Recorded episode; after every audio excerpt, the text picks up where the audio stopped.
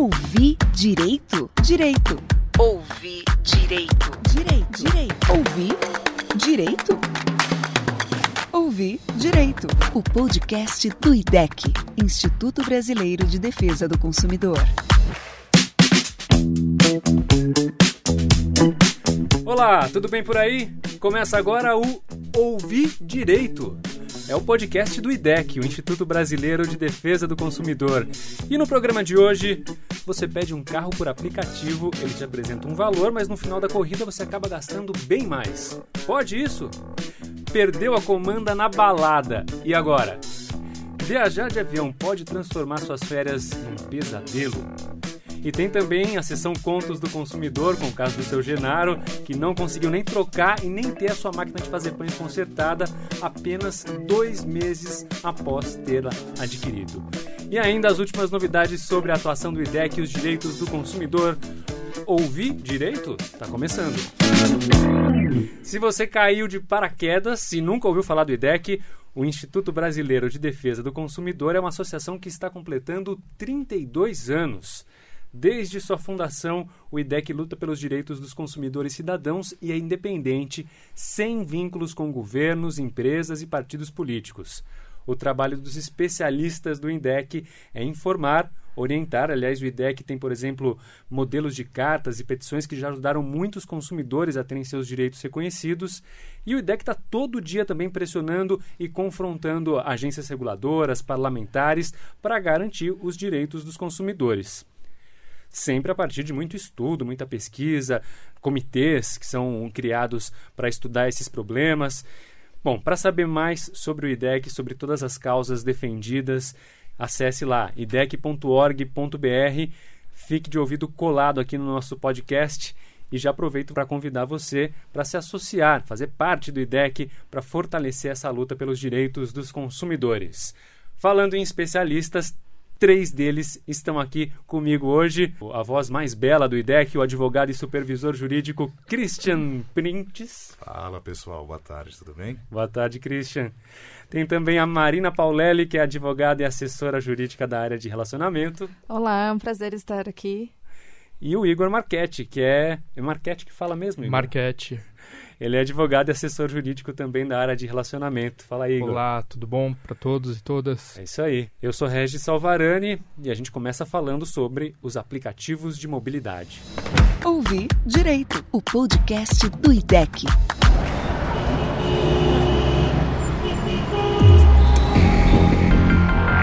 No dia 10 de julho de 2019, uma usuária do aplicativo Uber denunciou que o motorista teria se recusado a fazer uma corrida porque ela estava com uma criança portadora da síndrome de Down. Outro caso recente muito polêmico foi o do motorista que se recusou a levar para o hospital um entregador que estava passando mal. O entregador que, aliás, trabalhava para outro aplicativo, que é o Rap, e acabou falecendo.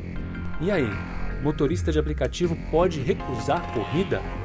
Pode nada, Regis. Na realidade, muitas vezes isso aí é uma prática que não tem justificativa, né? E que ela é proibida pelo Código do Consumidor como uma prática abusiva. Uh, existem só algumas exceções claras, né? Que você uh, que o motorista poderia can cancelar a corrida se estivesse, por exemplo, fora da área de cobertura do aplicativo, se tivesse o motorista indo para alguma ou algum outro lugar, já estivesse atendendo uma corrida, né? Ou então, às vezes, quando você vai, por exemplo, ter um transporte de animais e você não solicitou nenhum carro nesse, com, esse, com esse tipo de facilidade, né? Mas fora isso, não pode ter essa recusa, essa recusa fere o Código de Defesa do Consumidor. Tanto o aplicativo quanto o táxi não, não pode recusar não, a corrida. Não, não pode recusar a corrida. Na realidade, isso é uma prática abusiva e viola o Código de Defesa do Consumidor. E o que, que a pessoa que teve a corrida recusada tem que fazer? Olha, ela pode entrar em contato com o canal de atendimento do aplicativo e informar que uh, o, o, motorista, que ele vai, vai ter lá pelo menos o contato básico dele, recusou de forma injustificada essa corrida. E aí, eventualmente, ela pode, se, a depender do caso, ela teve algum tipo de prejuízo com isso, né? Pode tentar verificar a possibilidade de haver uma reparação desse dano que, ela, que foi causado a ela. Agora, esses aplicativos, é, você pode até fazer uma reclamação, eles, eles têm no menu ali uma aba para reclamações, só que é, é tudo muito simplificado, né? Ele, ele te dá uma opção de escolher qual daqueles itens é, você quer reclamar e, e, e, para por aí, assim, não, não tem alguém que te atenda, alguém que, que possa evoluir com essa reclamação, né? É verdade. Essa falta aí de clareza na informação, de possibilidade de você ter um atendimento mais humano, mais justificado ao consumidor, também é uma grande reclamação que, tem, que se tem dos consumidores. E a, com, com, base nisso, justamente, que a gente tem que fazer, às vezes, a, a reclamação junto ao site do Uber ou de qualquer outro aplicativo aí 99, enfim, né? Para que haja a nossa a reparação efetiva de direitos. É, e também só complementando, é, em caso de determinadas recusas, dependendo do caso concreto, até pode ser considerado uma prática discriminatória. Dependendo do caso, é recomendável que a pessoa faça uma denúncia em algum órgão especializado, como o Disque 100, que era da antiga Secretaria de Direitos Humanos, e hoje é do Ministério de Direitos Humanos, da Mulher e da Família. Então, além de, de violar um direito do consumidor, é um caso de discriminação, né? Sim. E no caso do entregador ainda pode ser configurado uma omissão de socorro também. Exatamente. Em casos mais graves. Que é, tem, ba tem, bastante encrenca aí. E, e, do que mais as pessoas reclamam em relação a esses aplicativos? Eles, eles estão bem pontuados, assim, digamos, no, no, no ranking de reclamações, né? É, exatamente. No caso aí, muitos deles são a recusa injustificada de corrida, né? A falta de comunicação efetiva que você tem, às vezes, com do próprio, do próprio uh, motorista com o consumidor, né? Às vezes você manda uma mensagem para ele pelo aplicativo, o cara não responde, ele não disse se ele está chegando, nem nada disso, né? Às vezes ele, ele faz com que você cancele a corrida para ele não ser é, rank, mal ranqueado no, no, aplicativo. E aí você nem sabe né, que, que, isso aconteceu. De repente você chama o aplicativo, ele não vem, não pois tem é. nenhuma justificativa. Exatamente. Aí você é obrigado a cancelar esse, essa corrida. Eles te fazem uma cobrança de, sei lá, sete reais até esse valor só que na realidade o consumidor não pode arcar com esse prejuízo, né? Então aí muitas vezes você vai ter que reclamar a respeito disso junto ao aplicativo para ter esse valor de volta, né? E aí o que acontece também? Tem uma outra prática abusiva nisso tudo. Geralmente eles devolvem esse dinheiro como créditos dentro do aplicativo. Uhum. Só que na realidade o consumidor tem que ter a liberdade de escolha de como ele quer ter esse valor é, de volta. Seja através do, da, do reembolso no cartão de crédito, ou na sua conta corrente, ou então no aplicativo. Essa, essa, essa possibilidade de escolha do consumidor tem que ser respeitada. E muitas vezes não é. Né? Às vezes o consumidor fica lá com 20, 30 reais só de cancelamentos de corridas que foram feitas de forma injustificada e ele acaba então tendo a possibilidade de utilizar isso somente no aplicativo. Mas se o dinheiro é meu, eu que paguei, eu tinha um cartão de crédito, quem vai pagar a fatura sou eu, eu tenho que ter esse direito de poder escolher. Existe já alguma lei específica no Código de Defesa do Consumidor para esses aplicativos?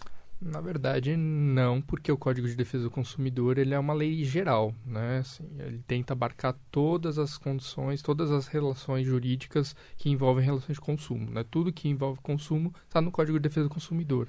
Imagina um código que cada tipo de serviço, produto, tivesse a sua norma. Seria até problemático porque perderia a dinâmica do código. O código com uma visão mais abrangente de princípios e garantias, ele dá para qualquer relação jurídica uhum. o suporte para o consumidor.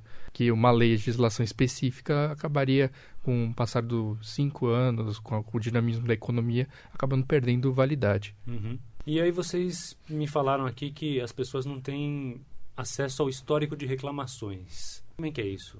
É, é, o aplicativo muitas vezes ele não mantém um histórico efetivo de todas as reclamações que você faz, apesar de ele ter um histórico de corridas, né?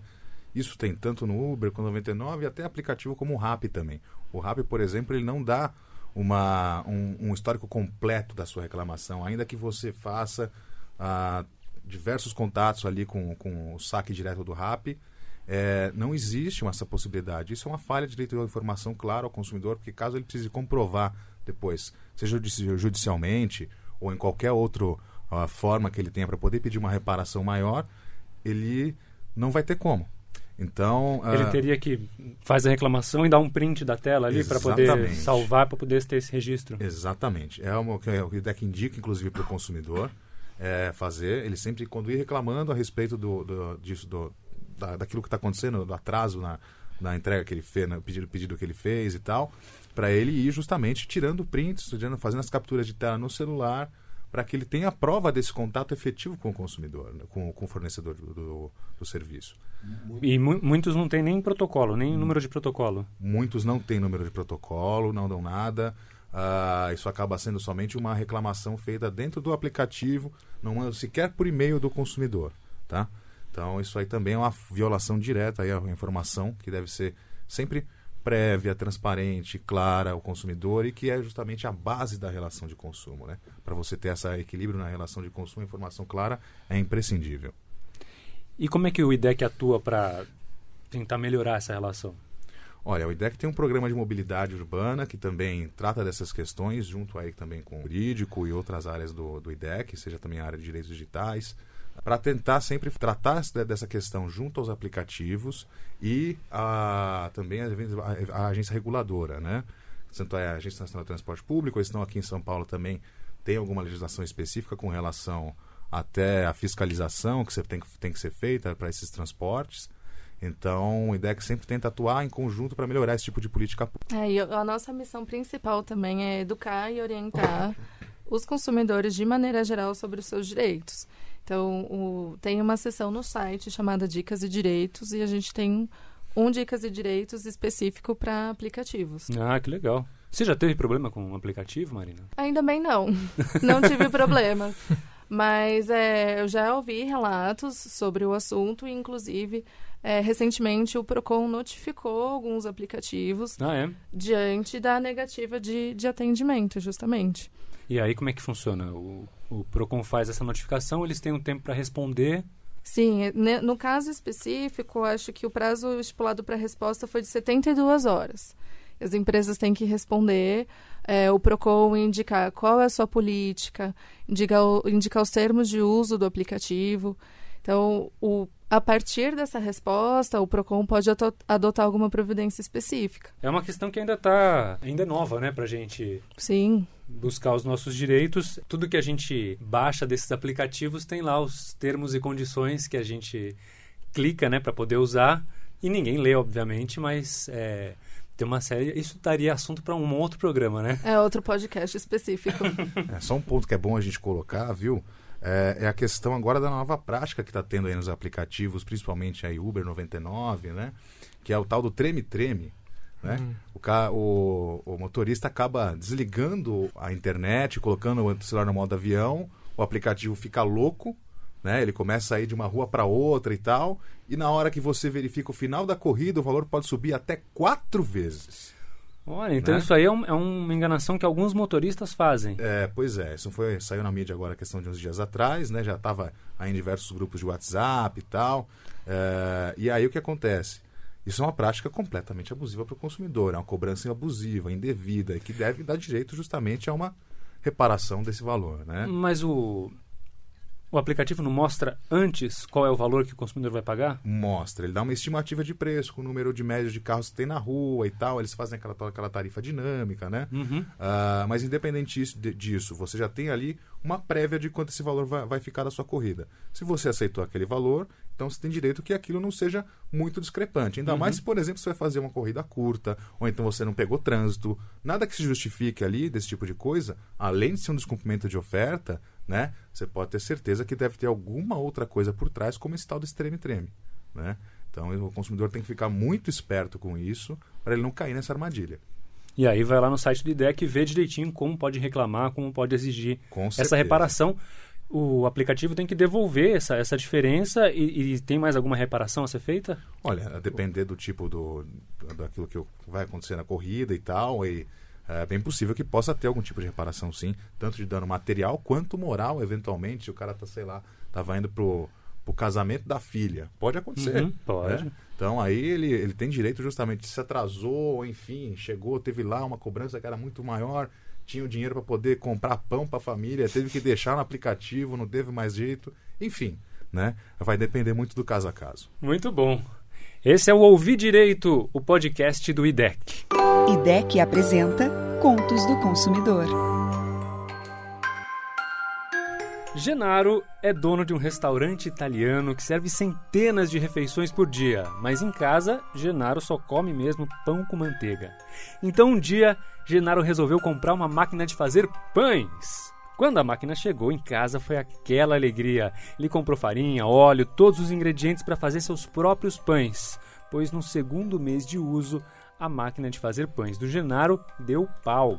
Ela até acendia a luzinha e tal, mas na hora de preparar o pão, nada. Foi aquela frustração. Genaro então levou o equipamento até a loja onde havia comprado. Mas o vendedor disse que, como já tinha se passado mais de um mês, ele teria que ir a uma assistência técnica autorizada. Genaro então pegou o livrinho que veio junto com o produto, pesquisou a assistência mais próxima e foi até lá. E olha que a mais próxima não era lá muito próxima, era bem longe até, hein? Chegando lá foi atendido, o balconista recolheu o aparelho e duas semanas depois, depois de ligar muitas vezes para o estabelecimento, Genaro recebeu a notícia de que não havia peças no estoque para reparar sua máquina de fazer pães. E agora? Quem poderá salvar o Genaro? E aí? É verdade que quando a gente compra alguma coisa, na verdade a gente assina um contrato, a gente tem que levar um advogado para saber o que, que a gente pode fazer ou não? Os advogados vão falar que tem, né? Não, né, gente? A gente aqui. Não, lógico que não. Não, não, não, não. Seria impossível. Todas as relações de consumo a gente ter advogado. A gente vai ali, né? Sidekick, né? O cara vai, vai do ladinho ali, imagina, né? Fala, não faz isso aqui, tá errado, pelo amor de Deus. Não, não é assim. É tipo um anjinho, né? É, né? Ou um demônio, dependendo do caso, vai saber. Mas e aí, diz aí, o, esse caso do Genaro aqui, tá certo essa coisa da garantia dele? A, a loja, depois de um mês, não quis trocar, teve que ir até uma assistência, é assim mesmo? Olha, no caso, o, o que aconteceu com o Genaro é que a máquina de pães apresentou o que se chama de vício oculto. Logo depois de um pouco tempo de uso, a máquina parou de funcionar. Então, o que, que é a garantia legal? Todo é, fornecedor, todo é, fabricante tem que garantir a qualidade do produto que ele coloca no mercado. E por isso ele se responsabiliza por ajudar o consumidor quando for necessário e quando ele tiver um problema.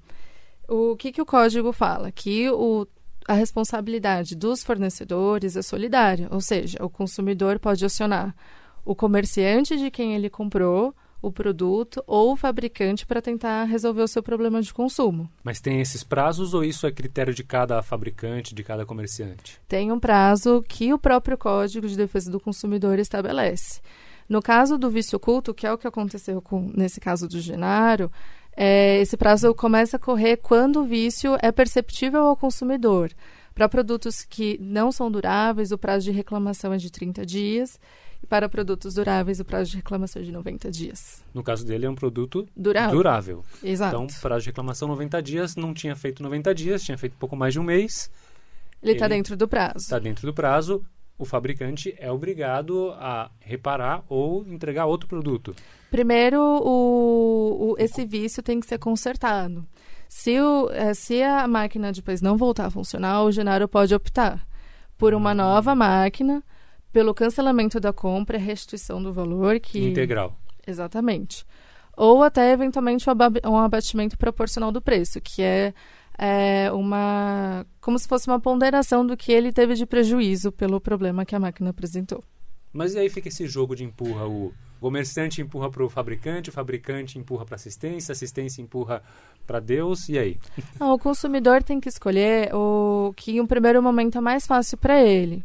Por isso que o código fala que a responsabilidade é solidária. Então, no- se, por exemplo, não tivesse assistência técnica na cidade onde o consumidor mora, ele pode é, entrar em contato com o próprio fabricante, solicitar que o fabricante se responsabilize pelo transporte do, do produto até a assistência técnica mais próxima. O código confere uma proteção nesse sentido. Mas nesse caso aí, a assistência falou que não tinha peça. E aí? Ah, o código determina que durante o tempo de vida útil de um produto, o fabricante tem que manter peças de reposição. Qual que é a questão? O código não fala em específico qual é o, é o tempo de vida útil de cada produto. Mas é possível ter outra base de fonte para esse tipo de, de prazo. A gente utiliza uma resolução da Receita Federal. Então, e também para produtos é, linha branca, por exemplo, ou produtos maiores, o tempo de vida útil é bastante longo, de 5 a 10 anos. Então, durante todo esse tempo, o fabricante tem que manter à disposição do consumidor peças de reposição para que o produto funcione normalmente. Então, mesmo que o produto saia de linha, tem que ter peças para que ele possa ser reparado nesse prazo de 5, 10 anos. Exatamente. No caso do, do Genaro, viu que ele tentou primeiro entrar em contato com a loja onde ele comprou e tal, no, no fornecedor. O que acontece? Muitas lojas dão aí uma possibilidade de até sete dias, né? De você. Uma mera liberali- liberalidade da loja mesmo, tá?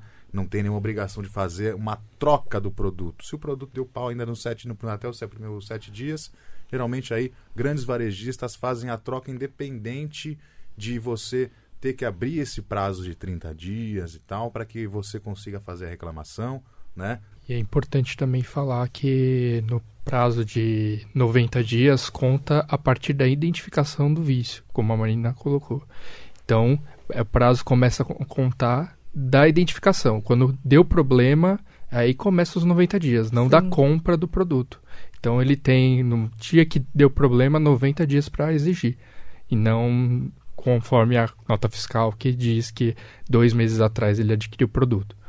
Agora, no caso do Genaro, era uma máquina de fazer pão. Infelizmente não funcionou. Ele vai na padaria, compra pão tal, não, não vai passar fome por causa disso. Mas uma geladeira, por exemplo, que o sujeito acaba perdendo tudo que está dentro da geladeira, uhum. é, não consegue ter nenhum produto perecível.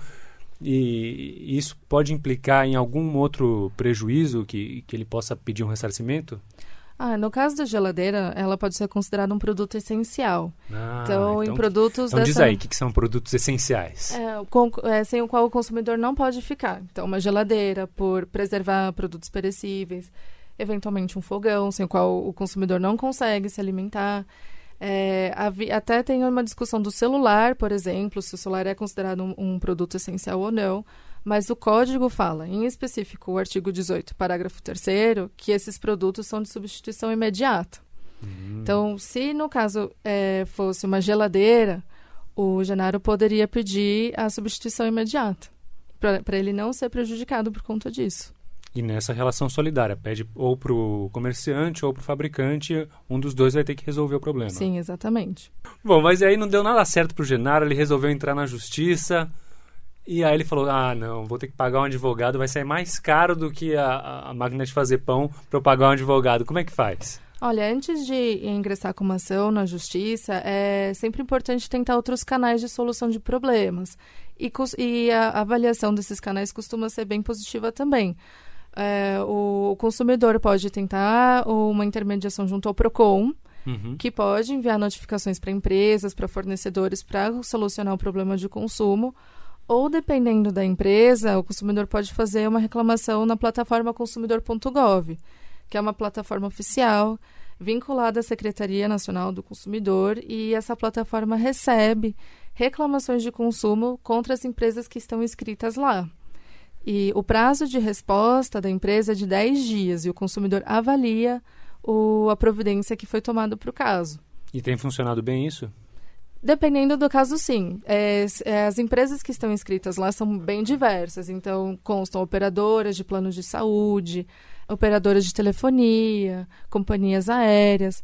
O consumidor avalia o prazo de resposta, o grau de comprometimento da empresa também. Então, para temas mais recorrentes, acredito que a avaliação seja mais positiva.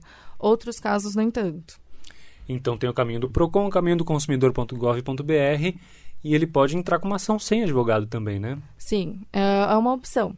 É, existe o juizado especial civil. Dependendo do valor da causa, é opcional que o consumidor tenha auxílio de um advogado. Até 20 salários mínimos, é, no total do valor da causa, a presença de um advogado é opcional. Entre 20 a 40 salários mínimos, a presença de um advogado é obrigatória. Então, obviamente, é direito do consumidor ter assistência, representação de um advogado, se assim ele quiser.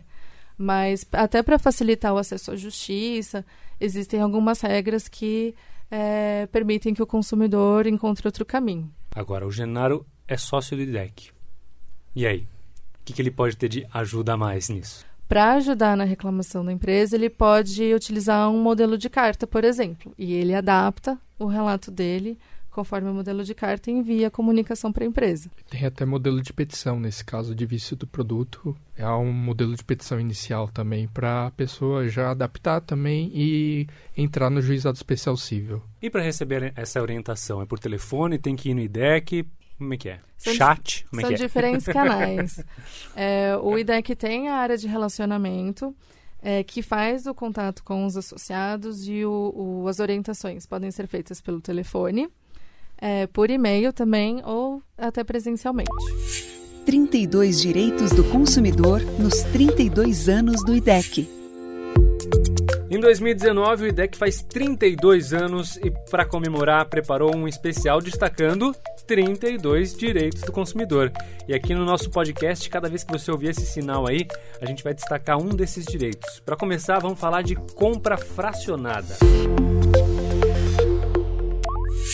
Christian Prints quer dizer que o consumidor não é obrigado a comprar um fardo de um produto qualquer aí que ele queira, se ele precisar só de um, por exemplo. Depende, se for cerveja, ele precisa. Brincadeira. Na realidade, não. O consumidor pode levar tanto uma latinha ou 12, não importa, ele pode comprar aquilo que de fato ele necessita, né?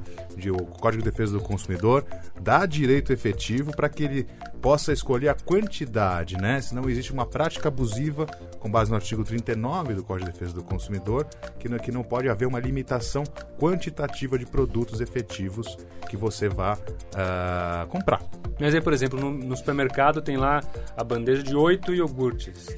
Se eu comprar um negócio desse, estraga, porque eu tomo muito raramente iogurte.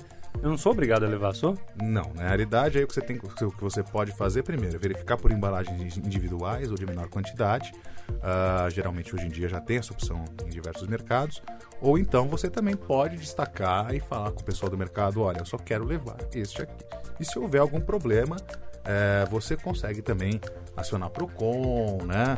É, fazer reclamação aí junto ao, ao próprio Procon, consumidor.gov, o próprio IDEC também pode receber assim, essa reclamação para seus associados, né? É, e poder auxiliar eles também na, a resolver esse problema. Oh, o código só limita, é, ou até, enfim, fala que é possível limitar ou condicionar a venda dos, dos produtos a certa quantidade em casos em que houver justa causa. O código não explica muito bem o que é isso, mas é, dá para argumentar de que se o produto ficar descaracterizado ou se ele for estragar, essa limitação ela é regular. Mas é muito. É, é difícil. Muito ambíguo, né? é. né? Agora, essa compra fracionada não tem nada a ver com compra fracionada de imóveis, né? Que tá meio na moda hoje. Na verdade, não. Na verdade, essa compra fracionada você é uma cota parte, costuma ser de uma unidade que é adquirida, então a pessoa está adquirindo a cota parte. Não é um fracionamento propriamente dito do imóvel, né? Assim, uhum. ó, fracionamento da propriedade. Ali. Isso, por exemplo, uma questão, o cara vai comprar um ele vai ter uma participação num flat, por exemplo. Né? Sim. Né? Aí uhum. ele vai ele compra ali uma cota parte específica da, daquele imóvel para poder depois também ter, poder usufruir desse imóvel ao longo do tempo, de, em dias específicos a combinar com os outros proprietários dos imóveis. 32 direitos do consumidor nos 32 anos do IDEC. IDEC Notícias. Já está valendo desde o dia 16 de julho a lista de bloqueio para não receber ligações de telemarketing das operadoras de telecomunicações. Aleluia! Quando eu estava preparando o roteiro aqui, eu vi essa notícia e fiquei feliz da vida, mas os especialistas aqui me dizem que falta muita coisa para ficar boa. Então, primeiro, como é que eu faço para não receber essas ligações? Depois, o que, que, pode ficar melhor ainda? Vamos chamar o Diogo Moisés, que é especialista do IDEC da área de telecomunicações, para fazer uma participação especial aqui. Chega aqui, Diogo, conta aqui pra gente sobre o não perturbe, sobre esse bloqueio aí.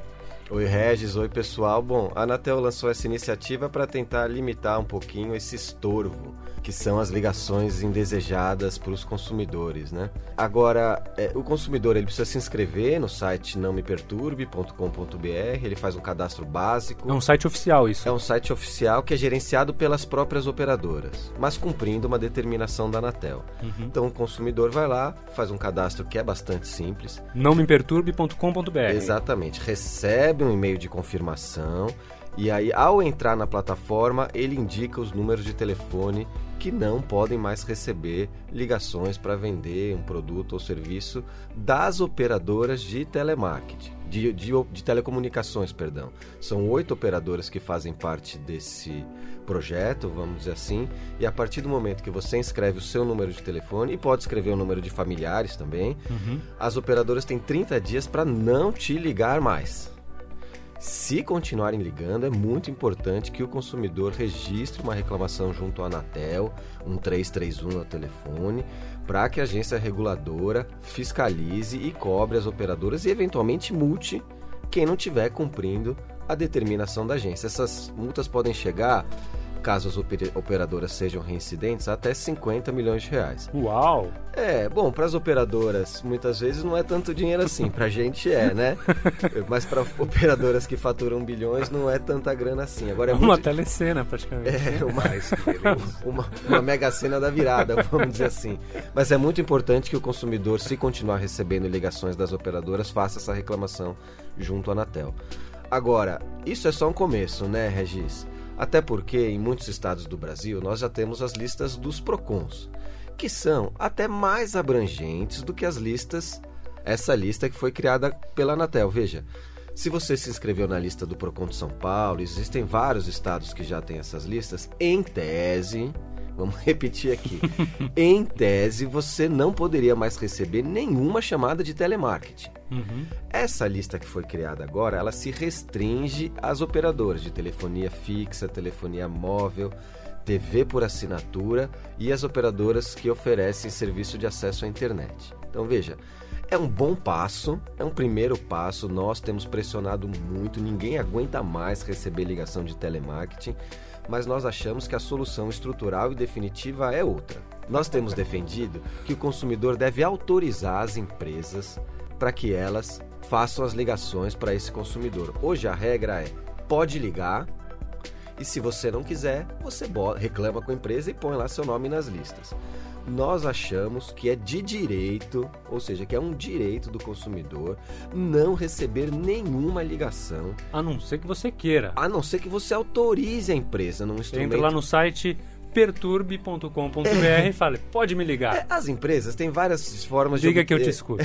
as empresas têm várias formas de obter esse consentimento, essa autorização, né? Porque veja, muitos consumidores, Regis, eles são absolutamente vulneráveis eles sequer vão saber que essa lista da Anatel existe. Muitos deles não têm acesso à internet. Então, boa parte da população brasileira não vai conseguir se inscrever nessa lista. Esse uhum. é um uhum. problema, né? O segundo problema é que essa lista criada pela Anatel, embora positiva, ela está restrita às operadoras de telecomunicações. Sendo Quaisquer que ela... outros serviços não estão Exato. Embora, embora elas sejam parte do problema, a gente estima que provavelmente 40% dessas ligações indesejadas são feitas por essas operadoras. Agora, falta todo o outro resto. Então a gente defende que é preciso uma solução definitiva. E a solução definitiva passa exatamente por dizer que é o consumidor que deve, caso a caso, autorizar receber ou não a ligação da, daquela empresa. Uhum. Mas é isso, ó. Embora limitada, nós recomendamos que o consumidor se inscreva, até para que a gente possa fiscalizar a efetividade dessa lista. Mas é só um primeiro passo. Nós precisamos seguir na luta, porque esse talvez seja hoje, Regis, o maior problema dos usuários dos serviços de telecomunicações, junto com cobranças indevidas. Né? Então a gente precisa de uma solução estrutural. Essa lista do Não Me Perturbe ela pode ajudar, mas a gente precisa ir além, certamente. Muito bom. Férias no cinema. Imagine só, uma família de quatro pessoas, dois adultos e duas crianças vão ao cinema nas férias. Nos preços praticados nos cinemas de shopping centers das principais cidades brasileiras, somente os ingressos, considerando aí duas inteiras e duas meias, vão sair numa média de uns 100 reais. Pode ser até mais.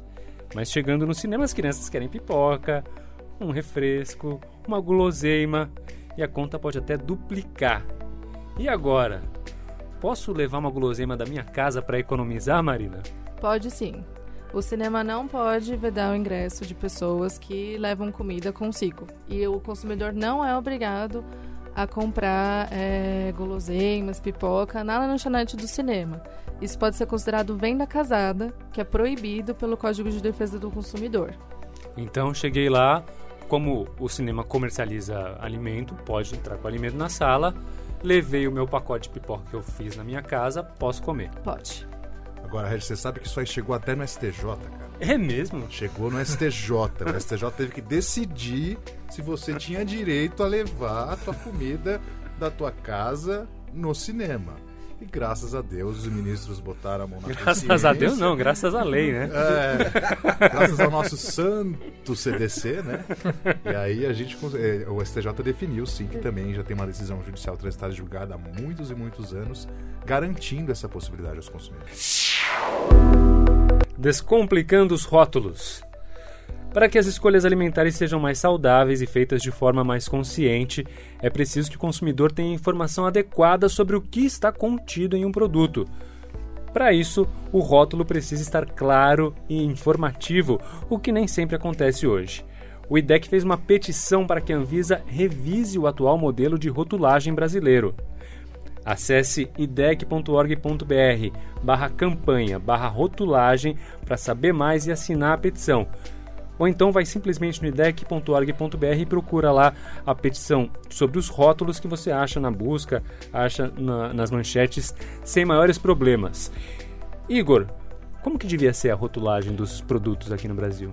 Nós defendemos que o modelo de rotulagem no Brasil deveria seguir o que já tem sido discutido em outros países, como na Europa, aqui na América do Sul mesmo, como Peru, que define os alertas, não só tabela, a tabela nutricional, como ela é colocada hoje. Que hoje tem lá aquele quadrinho, né? Tem tanto de carboidrato, tanto de sódio, tanto de gordura saturada, não sei o quê. E aí você fala, e aí, será que isso é bom ou é ruim? Exatamente, isso não informa adequadamente como a gente entende e por isso a gente defende que ah, como há um problema grave no mundo todo de epidêmico de diabetes, hipertensão, obesidade, obesidade é, a necessidade dos alertas em triângulo preto nos alimentos para que se informe alto teor de sódio, alto teor de açúcar, é, autor de sal né, nos produtos para que possa ser o consumidor possa de fato saber se ele está levando um produto que tenha a ver com a sua opção alimentar. Mas isso é uma batalha difícil, né? Porque as empresas de produtos alimentícios devem ter um, um lobby para que isso não seja é, regulamentado, né? Lógico, lógico. As empresas são contra porque é o que realmente informa. Né? A gente está brigando para informar o consumidor e as empresas querem, no final das contas, colocar informações ambíguas, muitas vezes fingir que são parceiras do consumidor em certas é, questões, mas uhum. na verdade são contrárias aos interesses. É, por exemplo, com, colocando um produto, um selo de uma fundação num, num alimento, uhum. mas aquele produto tem alto teor de sódio e alto teor, inclusive produtos transgênicos às vezes. O transgênico também é, já tem que vir no alimento que isso. o produto tem, tem ingredientes transgênicos, né? Sim, sim, isso já é definido. Hoje a rotulagem dos transgênicos existe, existe. É um triângulo amarelo que é possível que o consumidor identifique nos produtos, triângulo amarelo com um T no meio. É, mas é pequenininho ainda, mas, é mas já tá lá. É, tá lá. Mas assim, mesmo isso, há uma discussão né, no Congresso para tentar retirar essa informação. Então, por isso que o IDEC briga bastante para que continue a rotulagem dos transgênicos. Agora eu não entendo, o pessoal né, do, do agrobusiness tal defende tanto os transgênicos por que, que eles não querem falar que é transgênico? Transgênico não é bom para eles? Pois é, eles alegam que isso prejudicaria concorrencialmente o mercado dos transgênicos e que na verdade é feito um terrorismo em cima dos transgênicos. Mas na verdade o que a gente está defendendo é o direito de informação. Se você achar transgênico bom, pode consumir. Exato. Vai estar tá lá informado se é Exato. ou se não é. Exato. Deveríamos ver se há transgênicos no, na mesa desses parlamentares e desse pessoal da agrobusiness, é, né? Inclusive o IDEC defende já há muito tempo na justiça, o IDEC tem uma ação civil pública para tratar dessa rotulagem dos transgênicos.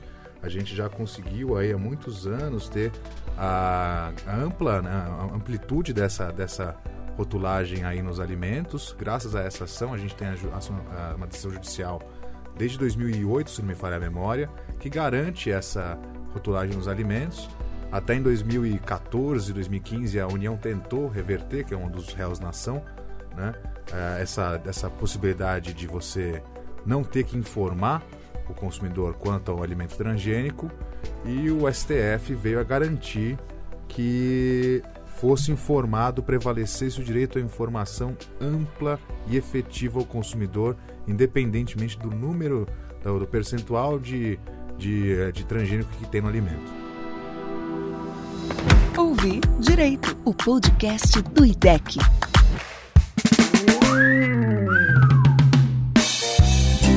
IDEC apresenta Quando as férias viram pesadelo.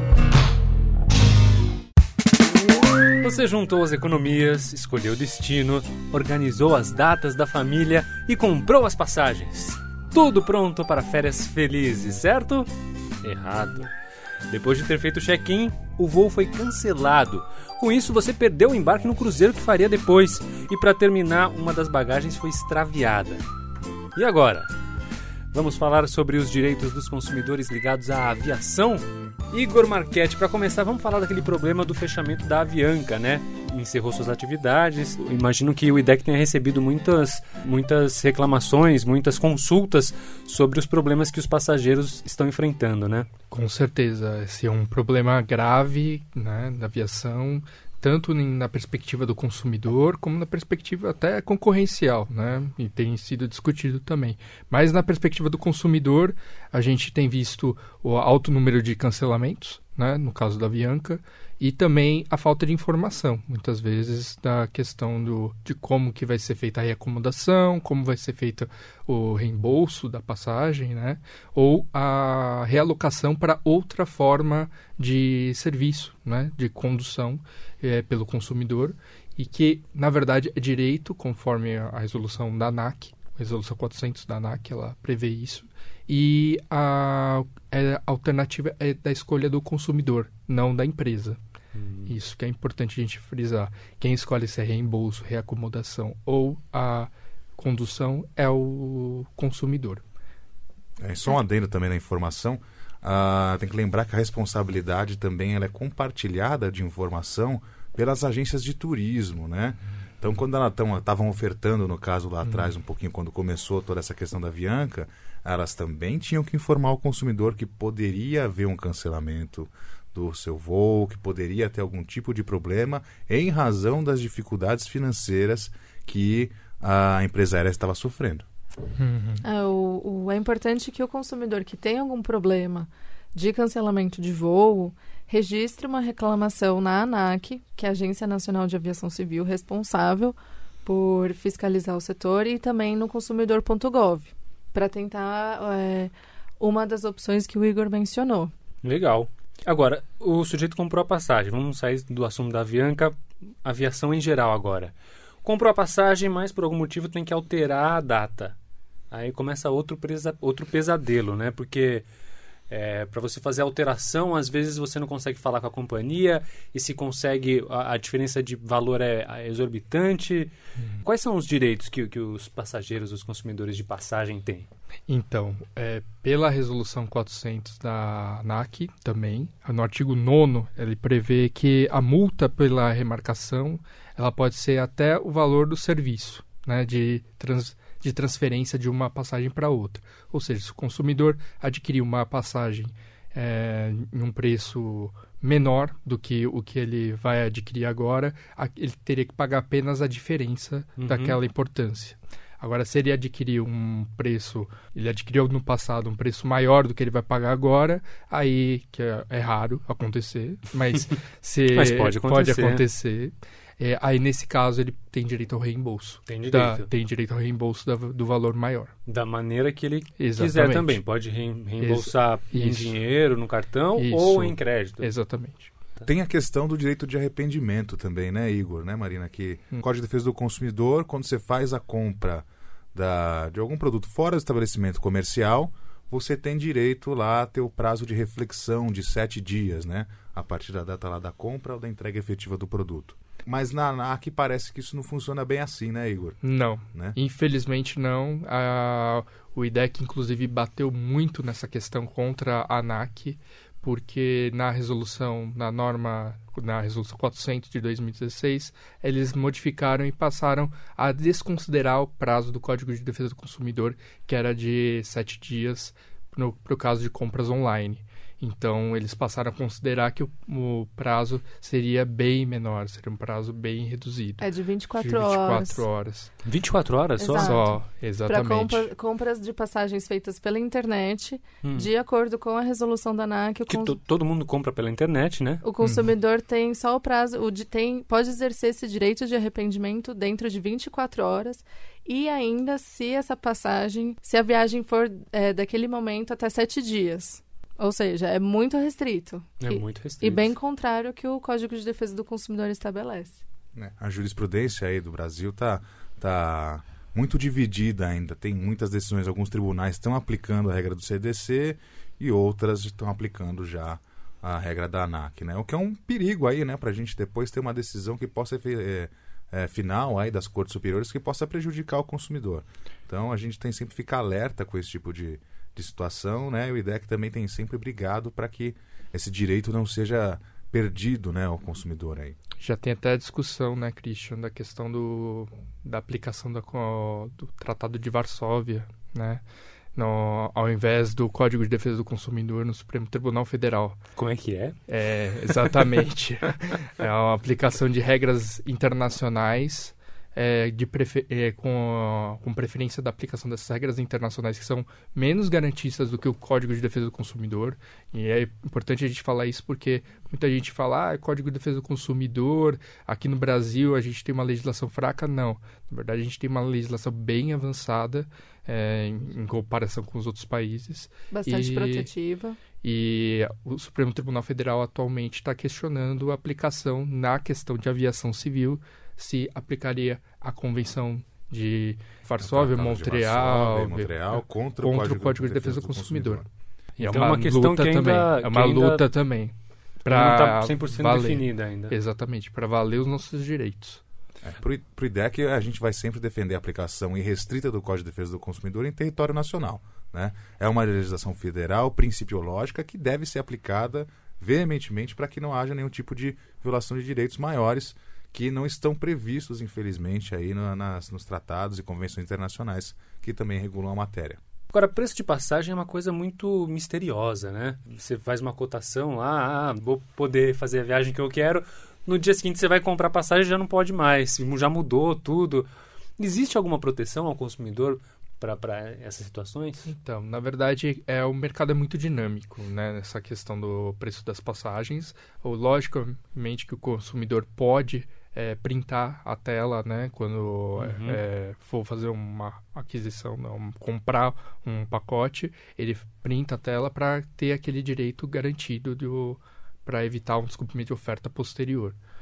Mas, de fato, é difícil regular, e isso é inclusive uma discussão que o IDEC teve também na, na questão do, da franquia de bagagens, porque com a franquia de bagagens sendo cobrada, a justificativa das empresas aéreas é era que o valor ia ser diminuído. Uhum. E isso não foi verificado, muito pelo contrário, o índice de voos diminuiu né, nos últimos anos. E eles falavam que isso era para intensificar os voos, para que mais pessoas voassem, né, evitando um elitismo até, a justificativa que eles apresentavam, mas que o código poderia, é, com as proteções, é, limitar a participação das empresas e acabar restringindo o número de pessoas que poderiam usufruir do transporte aéreo, mas é, na prática a gente não viu isso. Na prática, a gente viu que o valor aumentou nas passagens e não teve nenhum repasse. Está sendo cobrado franquia de bagagem e o valor da passagem mais caro, então hum, sem impacto positivo. Qual a vantagem para o consumidor, né? Nesse caso, não teve vantagem da franquia de bagagens. A única vantagem foi para as companhias aéreas que conseguiram mais uma forma de é, adquirir receita. É, parece que nas últimas pesquisas que a gente fez aí no IDEC foram, aumentou até 60% nos últimos dois anos o valor da, da franquia de bagagem, né? E é um preço injustificado se comparado aí com a inflação brasileira média, com aquilo que sobe teu salário no dia a dia, né?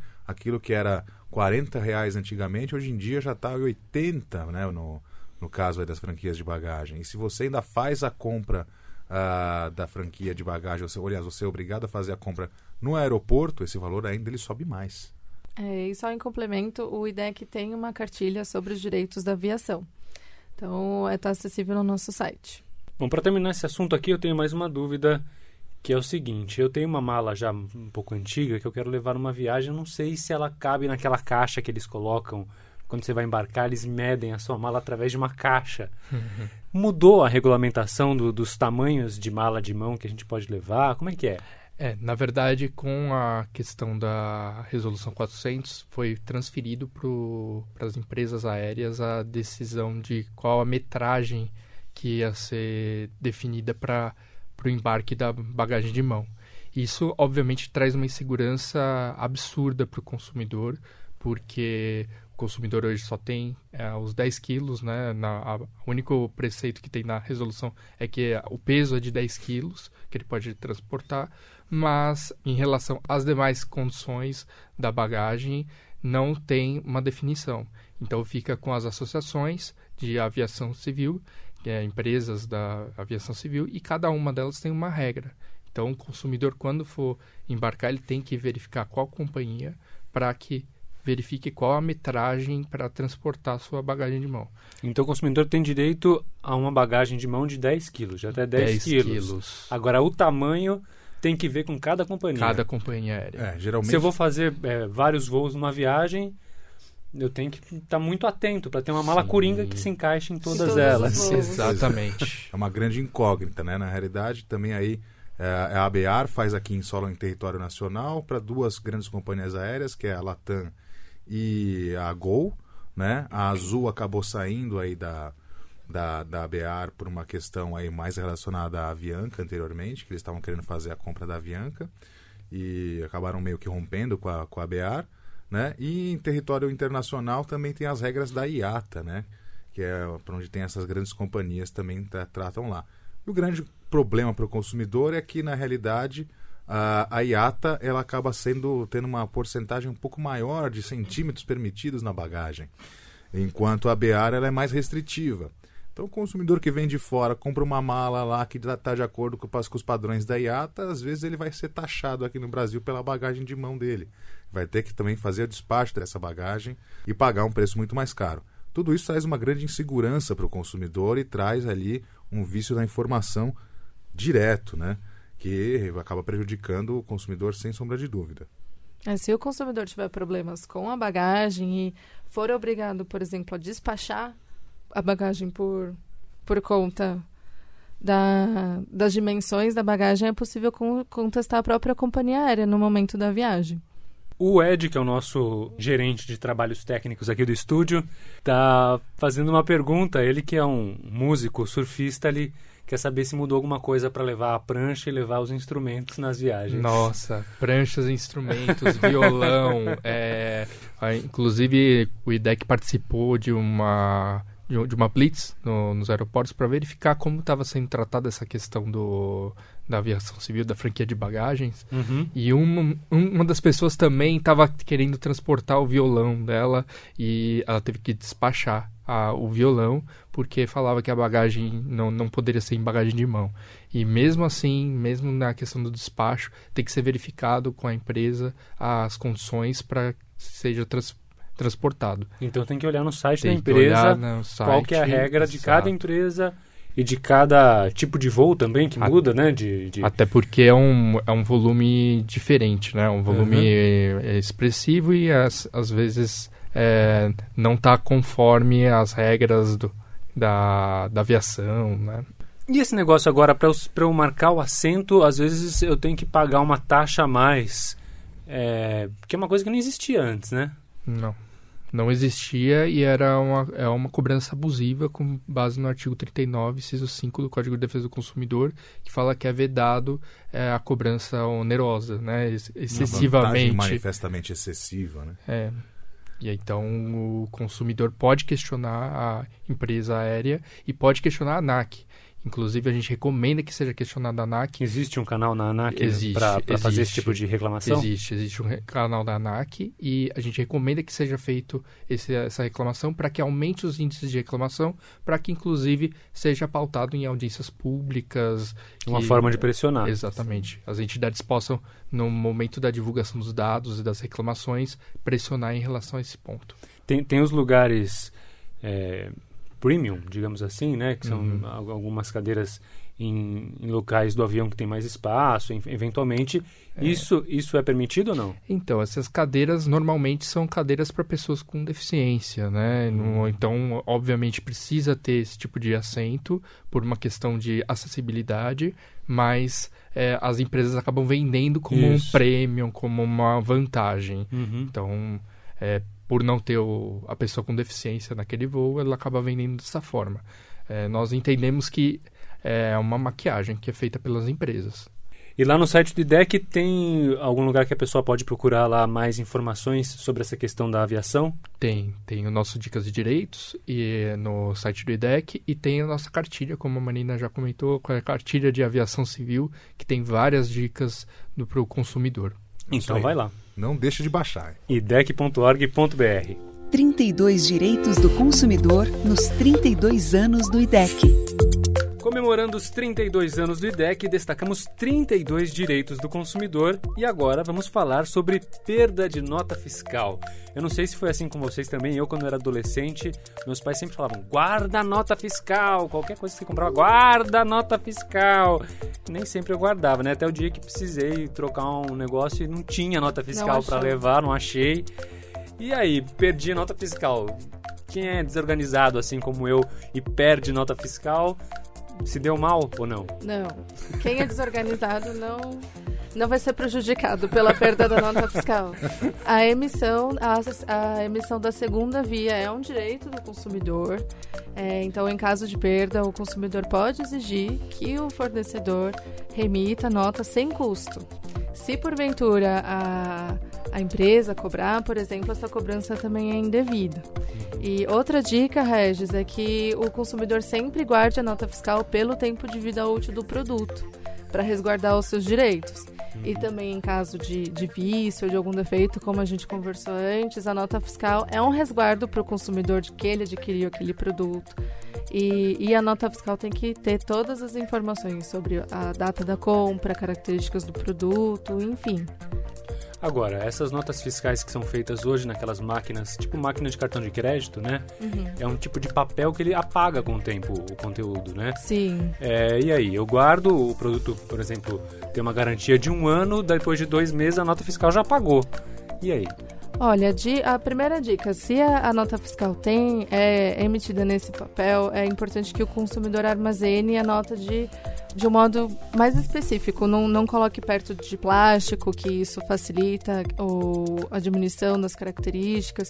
Deixe em lugares mais secos.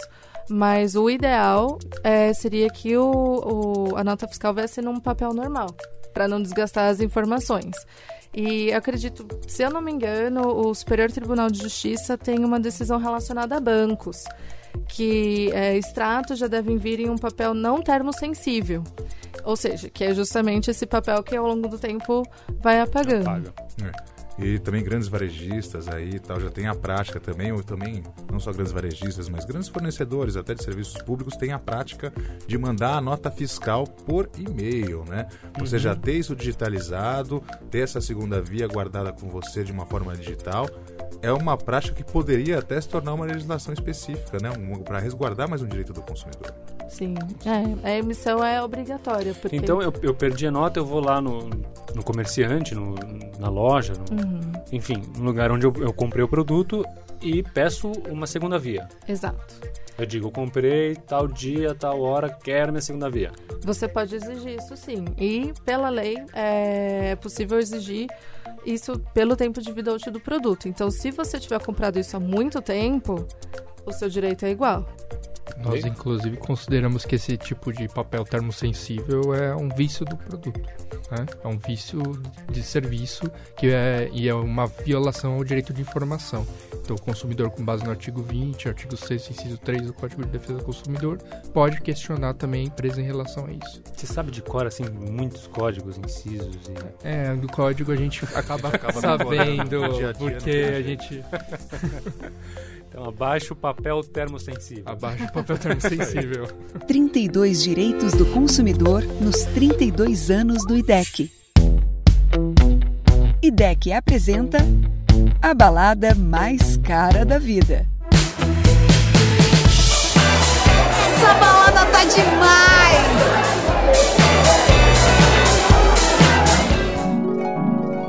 Quatro horas depois. Moça, a gente já vai fechar. Tudo bem, mas eu não acho a minha comanda. Hum. IDEC Instituto Brasileiro de Defesa do Consumidor. Bom, esse tema aí da, dessa dramatizaçãozinha foi, é, foi sempre o meu medo nas baladas, né? Porque vinha um aviso assim: se você perder o seu cartão, será cobrado uma taxa de 200 mil. Fala, caramba, deixa eu guardar isso aqui, né? E aí, é, é, é, é, normal isso? Ainda mais que você viu o tamanho do segurança, né? Que não ia deixar você sair se você não tivesse aquele cartãozinho. pode isso? pode isso, Arnaldo? Não pode, Regis, pelo amor de Deus, né? A gente sabe aí muito bem que uh, essa tipo de cobrança ela é indevida. O, o, o estabelecimento que você está, seja bar, balada, restaurante, ele tem que ter uma forma de ter o controle sobre aquilo que você está consumindo, independentemente da, da comanda, uhum. tá? Uh, ainda que você guarde o número lá da comanda com que você está, etc., né? Uh, por exemplo, o garçom pode ter uma anotação efetiva daquilo que está consumindo naquela mesa uhum. e assim sucessivamente. Agora, fazer essa cobrança efetiva por um valor maior ou um valor eventualmente médio de consumo, ela é uma prática completamente abusiva e é uma cobrança indevida. E consumação mínima? Consumação mínima. Existe uma lei já que proíbe a consumação mínima há muitos anos, né?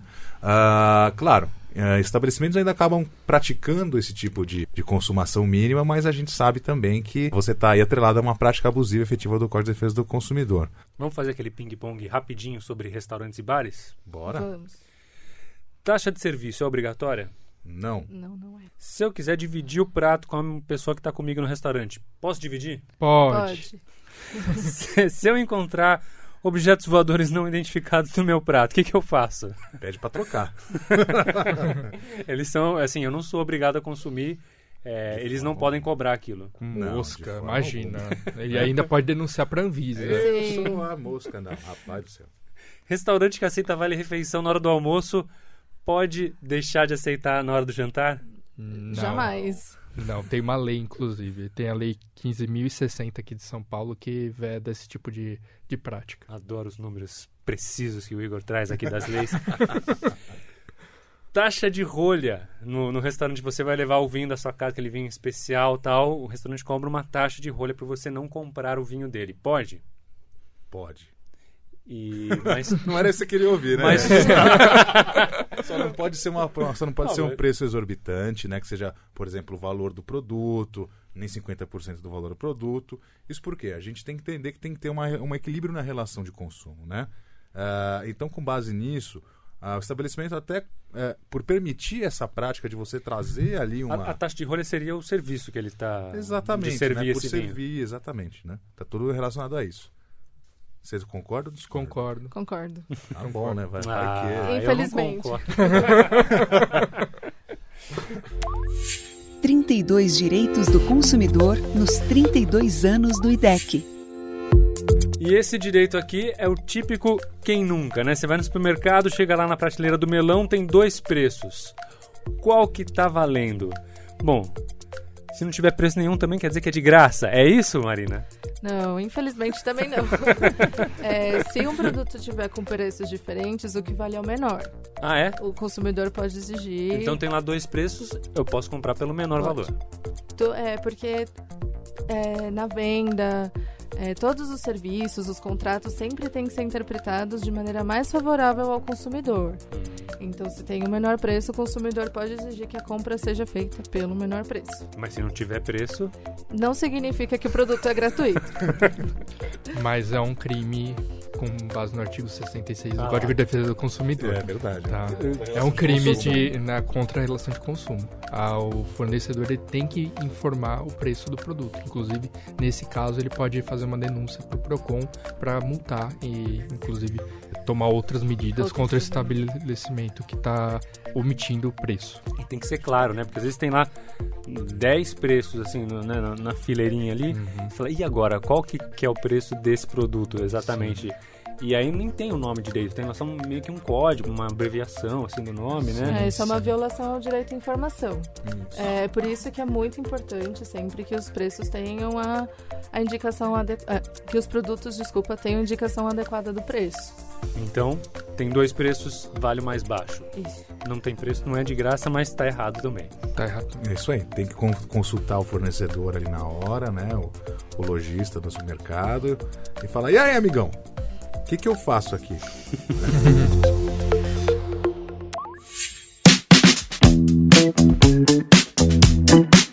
E estamos chegando ao fim do nosso Ouvir Direito.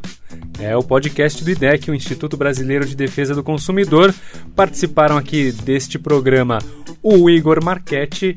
Igor, quer fazer um comentário final aí? Suas Com considerações? certeza. A gente agradece né, a, a oportunidade de falar com os consumidores, mas obviamente a gente chama os consumidores para a luta, né? chama os consumidores para participar das campanhas, para saber sobre os seus direitos, se associe ao IDEC, saiba mais sobre as su- suas garantias, seus direitos, para poder pleitear contra as empresas, contra o governo, questionar os parlamentares em relação às violações do direito do consumidor. É isso aí. E a gente ainda também tem ali a parte do, jurídico, a gente entra com novas ações judiciais praticamente todo ano, sempre a poder resguardar efetivamente esses direitos do consumidor, né? Junto aos eixos temáticos do IDEC, né? Tanto direitos digitais, telecom, quanto de mobilidade urbana, energia elétrica, eh, serviços financeiros, né? alimentação saudável e outros temas correlatos que estão diariamente ligados com a, com a defesa do consumidor. Então é muito importante que o consumidor conheça ah, todo o trabalho que o IDEC faz aí nesses 32 anos já de luta efetiva pela melhora das relações de consumo e da defesa do consumidor. Essa voz aí é do Christian Prince, essa bela voz, a, a voz mais bela do IDEC. E a Marina Paulelli está aqui com a gente também. Marina, gostou de gravar o podcast? Bastante, foi uma experiência muito legal para mim. Obrigada pela oportunidade. É importante sempre que os consumidores também se informem sobre os seus direitos, reclamem contra as empresas, agências reguladoras. É um momento também muito importante para a gente continuar fazendo isso. Muito bem, o IDEC, o Instituto Brasileiro de Defesa do Consumidor, é uma organização sem fins lucrativos que não aceita dinheiro de empresas e de partidos políticos e assim mantém sua credibilidade, sua independência e sua cidadania. Torne-se você também um associado. Mais informações em idec.org.br. Eu sou Regis Salvarani. Esse podcast teve também a colaboração de toda a equipe do IDEC, especialmente da Laís Guedes, do Diogo Moisés e os trabalhos técnicos do Ed Chaves e você pode acessar esse podcast pelo site do IDEC e também pelos principais agregadores como Spotify, iTunes, YouTube, Google Podcast. Enfim, assine o feed, deixe sua avaliação e na próxima semana a gente se encontra para mais uma edição do Ouvir Direito, o podcast do IDEC. Valeu, até lá! Valeu, Valeu, gente. Bola. Ouvir direito? Direito. Ouvir direito. Direito. Direito. Ouvir direito? Ouvir direito. O podcast do IDEC, Instituto Brasileiro de Defesa do Consumidor.